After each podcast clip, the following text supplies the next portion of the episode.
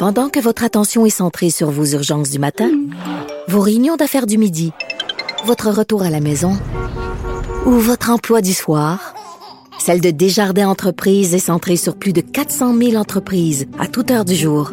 Grâce à notre connaissance des secteurs d'activité et à notre accompagnement spécialisé, nous aidons les entrepreneurs à relever chaque défi pour qu'ils puissent rester centrés sur ce qui compte, le développement de leur entreprise. Parce qu'en immobilier, faut être à son affaire. Suivez les conseils de nos experts. Via Capital, les courtiers immobiliers qu'on aime référer. Bonne écoute.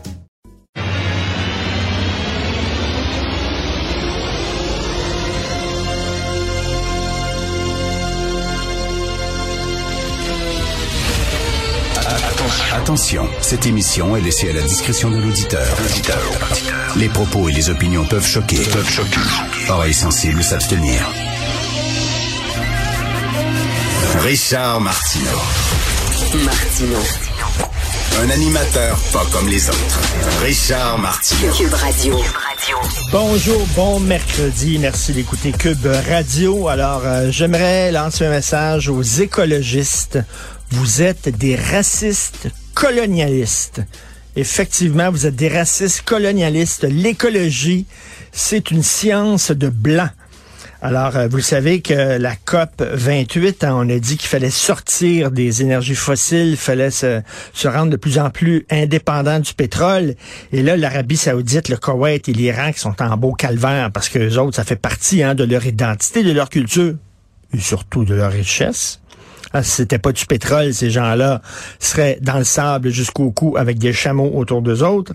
Alors là, euh, il y a le ministre koweïtien du pétrole, M. Saad El-Barak, qui a dénoncé hier une agressive, une attaque agressive de la part des Occidentaux. Alors, selon lui, euh, ce sont les pays occidentaux qui disent aux pays africains euh, de se sortir du pétrole et c'est une attaque agressive occidentaliste colonialistes. Alors voilà, les écologistes sont des colonialistes et si euh, vous étiez pour le vivre ensemble et pour l'ouverture, ben vous arrêteriez euh, de, de, dire euh, qu'il faut se sortir du pétrole parce que ça va appauvrir ces pauvres pays-là. Hein, c'est juste s'ils l'ont pas dit là, hier. C'est juste s'ils n'ont pas dit que l'écologie était une science raciste et colonialiste. Voilà. Cessez-le-feu, donc le Canada a signé euh, pour le cessez-le-feu euh, à Gaza. Évidemment, les images qui nous proviennent de là-bas sont absolument épouvantables. Autant il faut dénoncer euh, ce qui s'est passé en Israël, l'attaque du Hamas, autant il faut bien sûr pleurer les morts qui à Gaza.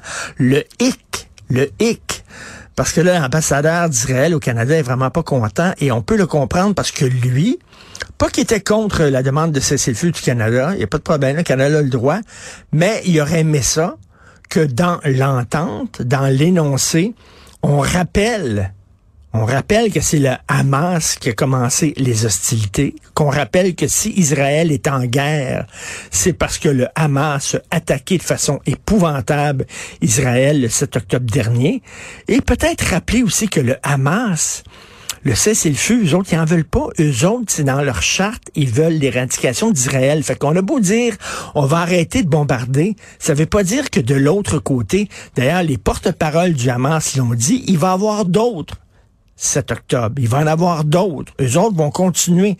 Donc, ils vont profiter du cessez-le-feu pour se réarmer, pour euh, puis euh, pour planifier d'autres attaques. Ils l'ont dit. Alors, est-ce que ce n'est pas dans les droits d'Israël de se défendre. Et euh, ça aurait été bien aussi que dans l'énoncé, on demande, ben, il y aurait un cessez-le-feu lorsque tous les otages seront libérés. Parce que là, c'est pas comme des prisonniers de guerre, là. Hein? Euh, Israël, euh, ils ont euh, dans leur geôle, dans leur prison, des Palestiniens qui ont commis des actes terroristes, tandis que de l'autre côté, ben, ce sont de simples citoyens. Des enfants, des femmes, des vieillards, des gens qui ont strictement rien fait, qui ont été pris par otage, c'est pas la même chose. Ça aurait été bien que l'énoncé dise, ben regardez, vous, sortez tous les otages et là, il va avoir un cessez-le-feu. Bref, le cessez-le-feu, c'est bien beau, là, mais il est écrit un peu n'importe comment par le Canada.